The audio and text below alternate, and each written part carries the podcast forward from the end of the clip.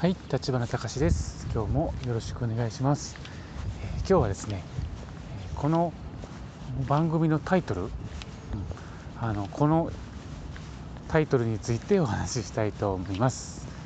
まあね、これあのなかなか設計と施工っていうのはまあ皆さん馴染みがあると思うんですよね。まあ、あの家を建てる時には設計者さんにお願いしようかなとか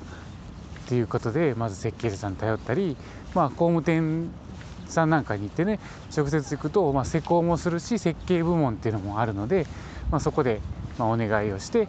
ていう感じですね。設計者を、まあ、そこでそこにいらっしゃる設計者さんが、まあ、出てきてですね設計の相談をされたりですね。で実際設計が決まって工事を始めた時には施工業者さんっていうのがいらっしゃって、まあ、これは先ほど言ったようにもうあの設計施工が一緒のパターンのところだともうそのまますぐ施工あ施工が始まるんですけども、まあ、違う場合はですね、えー、今から設計者さんと相談しながらですね、まあ、設計施工の業者さんを決めるっていう形になります。まあねそれはあのえー、メリットデメリットデメデメリットデメリットっていうのもおかしいですけどもまあいいとこもあるし、まあ、ちょっと気をつけなきゃいけないとこもあるっていうお互いねどちらにしてもですねっていうことはあるんですけどもまあそういった形で、えー、この2つは想像つくと思うんですけども3つ目ですねこの審査期間っていうねあえてそこに入れてきたあのもう当然ねどこの業者さんどの業種も大切なのであのここが一番とかっていうのは当然ないですよね。うん、ないんですけどもまあちょっと馴染みが少ないっていうのとあのっていうことでですねあえてこの3つに入れて、まあ、どれもあの大切なことなんですよっていうことをまあなんだろう結局はあれかな自分のやってる仕事についての紹介が結局メインなのかなっていう感じもしないこともないんですけどもまあそれぞれ期間があって、えー、家っていうのは建ってますよ建築物っていうのは建ってますよっていうことで、まあ、みんな違ってみんないいっていうことにしました。当然これあの分かる人は分かると思うんですけどもあの金子みすずさんの詩から引用しております。うん、ですね、えー、それでですねあの、まあ、何が言いたいかというと、うん、まあ、そのまんまなんですけども、うん、あの設計は設計でとっても大事。あのやっぱりねあの私から見ても設計者さんっていうのがね当然ねあの設計を、えー、なりわいとしてる方なのであのデザインがとっても素敵な方もいらっしゃるし構造がすごく得意な方がいらっしゃるしみんなそれぞれなんですよねやっぱり。でどの方を選ぶかっていうのは、まあ、お客さんが、まあ、縁だったりその今まで立った施工事例だったりとかを見ながらですね、えー、業者さんを決めていくという形になりますよね。で施工は施工でやっぱりねあのこれはこれでとっても大事なんですよもう何が一番大事ってやっぱどれも一番大事であのどっちが優越ないんですけど施工は施工でねやっぱりあの図面通りにちゃんとできてること、うん、もう当然当たり前のことなんですけどもやっぱりねあのいい職人さんというかね大工さんなんかが建てたものってやっぱりね細部までちゃんとこだわってていいんですよね。あのうん、コーナー角だったりとかちょっとした見えない部分だったりとかですね。ちょっとしたところにもねやっぱり違うんだなっていうのがこれなかなかすぐにね気づかないとこがあるんですけどね。住んでみて初めてえこんなに良かったの？みたいなね。こんなに耐震しっかりしてあったの？とかこんなとこまで丁寧に施工してあったの？みたいなことがやっぱり出てくるのですごく大事。特にね建物を、まあ、設計はねどんだけ設計を上手にしてもちょっと大切なことなんですけども施工がちゃんとしてなかったらどんな設計もやっぱりあのいいものにならないですよね。というわけでやっぱ施工もとっても大事なんですよね。はい。というこの2つはね分かるんですけどじゃあ3つ目。この審査期間をじゃあどうするかってね。これもね非常に難しいんですけども一応審査期間っていうのはうーんと設計がある程度決まった段階で、えー、建築基準法例えばある敷地にこういう家を建てたいっていうお客さんと設計士さんが相談をしてえある程度プランがまとまってじゃあこういうこの位置でいきましょう。この構造にしましょう。この規模でいきましょう。こういう間取りでいきましょう、って言った時にですね一応建築基準法に適合してるかっていうのをチェックを設計者さんの方でやります。でやって、えー、それを第三者機関に、えー、見てもらうっていうことこれが、えーと、審査機関の、えー、役割ではあります。やっぱりね何かあのそうは言っても間違うとかちょっとミスしてしまうところもあるので、まあ、そういうことをねなくすためにですねこういった機関っていうのがあります。だからねあのこの法建築基準法って言ってもやっぱり設計者さんがある程度設計ある程度じゃないな設計した上で、えー、提出をしているものなので全部が全部見るっていうことはないんですよねその審査機関が建築基準法に全てに適合してるかどうかのチェックはしないんですしないんですけども、うん、あのある程度その外から見たあ感じとかそういったことをですね、えー、しっかりとチェックをするっていう感じになってます。これがもしじゃあ設計者さんがその建築士の資格を持ってなかった場合これもね一応ないことはないんですよね年に何回か。うん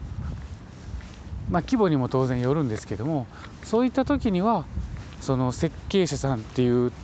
あのものがされてるわけじゃないのでこれはね建築基準法を全て見なきゃいけないことにはなってます。まあ、これをね特例なしって言ったりするんですけども、まあ、建築士さんがあの設計をされたものについては特例ありっていうものが受け入れる、まあ、建物の規模と用途によるんですけどね。厳密に言うと。なんですけども、まあ、そういった形で、えー、分かれてます。でじゃあ何をチェックするかっていうとさっき言った建築上に当然適合するんですけどもあの主に集団規定と単体規定っていうのがあってですねその集団規定っていうのは、まあ、ざっくり言うと、えー、外から見えるところについての建築基準法の、えー、法律のことを言います。例えばうん、まあ、外から見えるものっていうと、えー、道路に接続してますよとか、えーと道路からあまり近いとあの、えー、なんだろうね臨島距離って言ってあの建物道路から少し離しましょうとかあ境界臨地とかの境界線から少し離しましょうっていうことでとかあの太陽の日差しを少しでも浴びるような計画をしましょうっていうことですね。それぞれ道路車線臨地車線北側車線っていうのを適用を当てはめたりですね。それ以上をあの近くにできないようにっていう法律があったりですね。あとはうんまあ容積率憲兵率って言ってそこの敷地に足す最低限度の、えー、床面積だったりとか建築面積っていうのは上から見た水泳投影面積って言ったりするんですけどもそういった外から見ても分かるようなものをチェックするこれをね、えーと集団規定って言ったりします。まあ、他にもねその用途地域によって建てれる建てれないがあったりとかするんですけどもそういったことを全てひっくるめて、まあ、集団規定って言ってます。まあ、これを、えー、チェックするあと中の単体規定についてはねこれはねもう中のことなので、まあ、外からでは当然わからないですねそういった形でですね、え、外と中と、え、建築基準に適用しているかどうかのチェックをまあ見てるっていう感じですかね。まあ、それもだから、えーと、うんこれもね非常に難しいんですけどもやっぱり審査機関っていうのは、えー、常にまあ言ったら僕もそうですけど毎日、えー、審査をしてるのでまあ言ったらあのデータをどんどん集めてくる感じですよね、えー、失敗事例というかよくあるミス。まあ自分も含めてあるんですけどもあのやっぱりね人がそもそも、えーと完成形を出したもののチェックするっていうのはねまあ難しいっていう人もいますけどもやっぱり楽ですよね。もう1 0から始まるわけじゃないのでまあ、言ったら0からもう7までする。そこまでやるのが大変な作業は設計者さんがされてであと、えー、こちらで審査機関側はですね来たものをチェックする、うん、っていう感じですかね。うん、でまあね当然の設計者さんからしたらですね、えー、あのよく知ってますねとかって言われたりも当然するんですけどもそれはねあの当たり前であって毎日これやってる。っていうか毎日これしかしてないのでまあそれは当然、うん、くなるよなっていう話ですよね。ただ逆にですね今度は、えー、設計のことは全くわからないですよねやっぱり。で現場の施工のことも実はね私はえー、っと一番最初に就職したのはあ、まあ、中小のゼネコンだったので現場監督っていうのをまあ約5年ぐらいやってます5年っていうとねうんまあよくね一あの最低3年あの一つのことをやらないとって言ったりするけどもまあこのゼネコンで5年間いるとどうかっていうとまあそこまであの大したことにはなってないですね。うん、まあそれ当然ねその任せられる仕事によって違うんでしょうけども、うん、私に関して言えばですねまあ現場監督の仕事はま当然現場の管理はするんですけども、うん、まあそうですね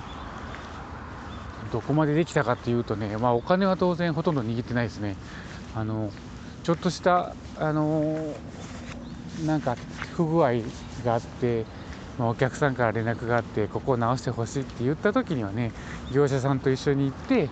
であこんな感じですねっていうことでお金がかかるかからないまあねそう当然その家とか建物はあのそこの会社が建ててるのでまあ、自分で直せるものについては自分で直して